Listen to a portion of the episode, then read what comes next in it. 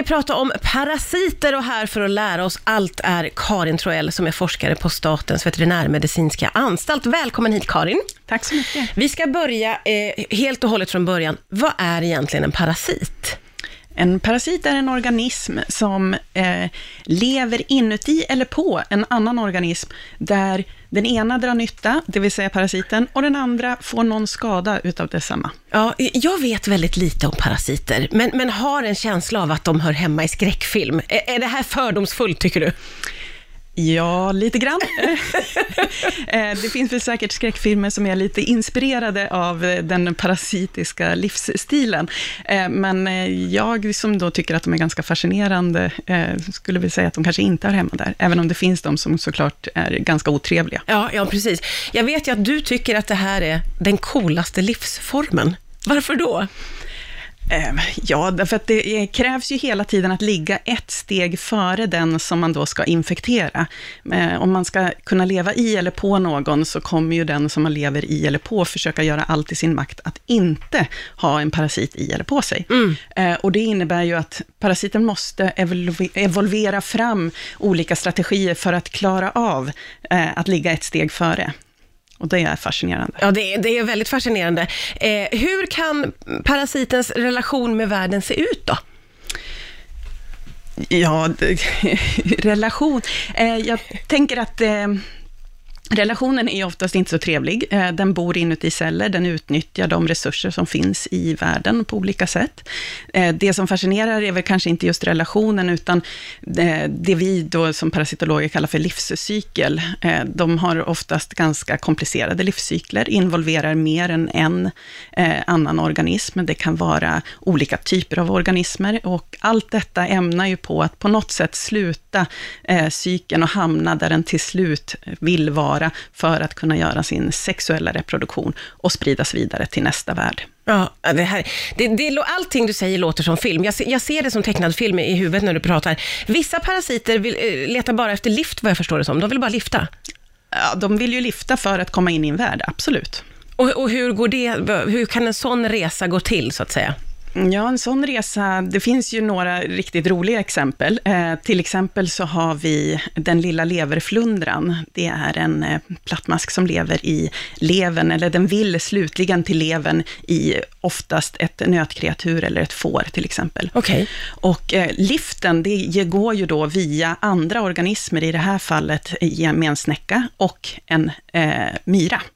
Och myran är det exemplet som brukar vara det som fascinerar mest. Och det är när då det här larvstadiet utav masken kommer in i myran, så vandrar de upp till det som är motsvarande hjärnan i myran. Myror har inga hjärnor. Och så ändrar den fysiologin i eh, den här myran, så att den får då ja, en liten knäpp. Eh, och på nattetid, när temperaturen sjunker, så kryper den upp på grässtrå, biter sig fast och får kramp.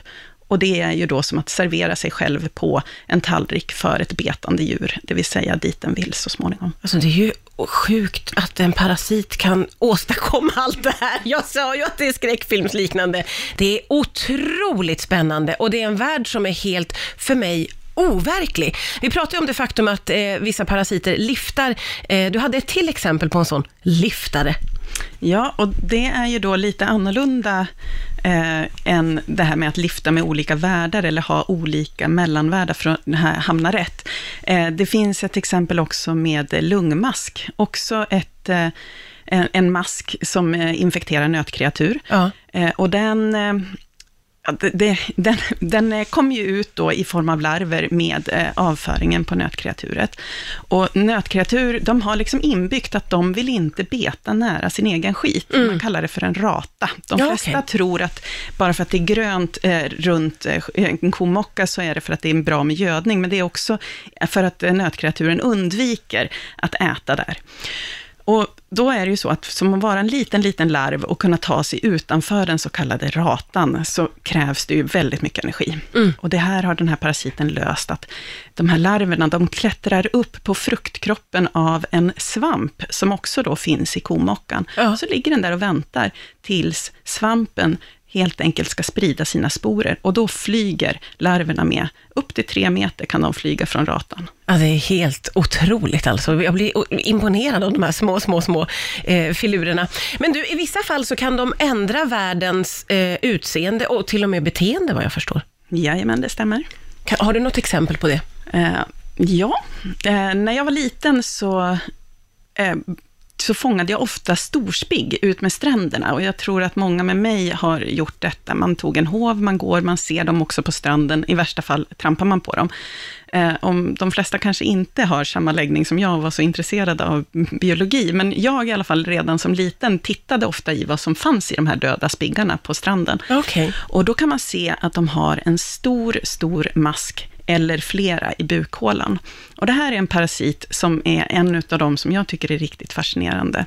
Eh, det är en parasit, så det är larven som bor i storspiggen och slutvärden då, dit masken så småningom vill, det är upp i en fågel. Jaha. Storspiggar är normalt jättesnabba, eh, flyr lätt, blir inte lätt uppätna av en fågel. Men när de är infekterade av den här masken så blir de långsamma, de går upp till ytan och man har gjort studier där man har tittat på, beror det på storleken av de här maskarna i magen? Men det gör det inte. Okay.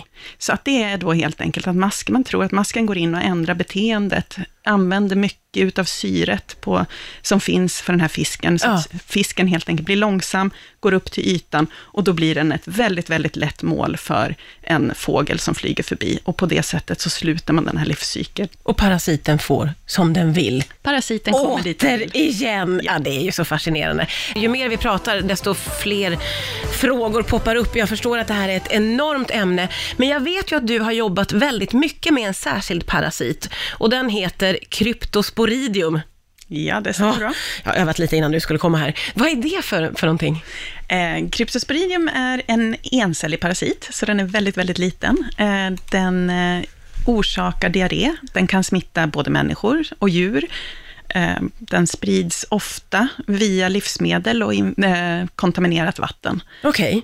Okay. Eh, och, och hur vanlig är den då, eller?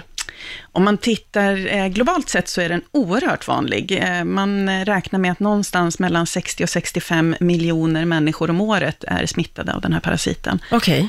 Och i Sverige så har vi några hundra fall eh, i en ökande trend. Så att, eh, det, och mycket handlar väl om att man ska identifiera det här, därför att eh, symptomen efterliknar väldigt många andra tarminfektioner. Men vad händer med en om man får den här parasiten då? Man får kraftfulla diarréer. Ja, okej. Okay. Eh, och, och, hur ofta sker sådana här utbrott, eller kan man säga det?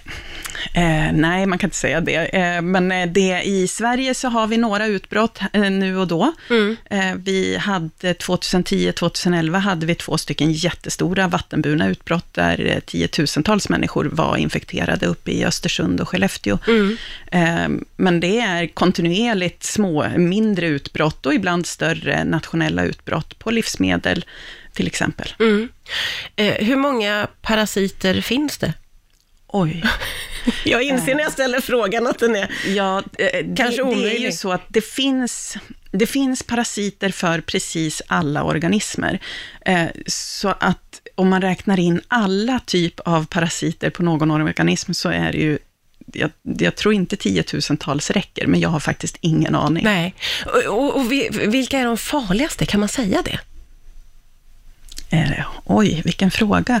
eh, nej, ja, man, kan ju, man kan ju prata om farlig eh, på olika sätt. Eh, den kan ju vara farlig för individen ja. eh, och då är det ju de som dödar, eh, såklart.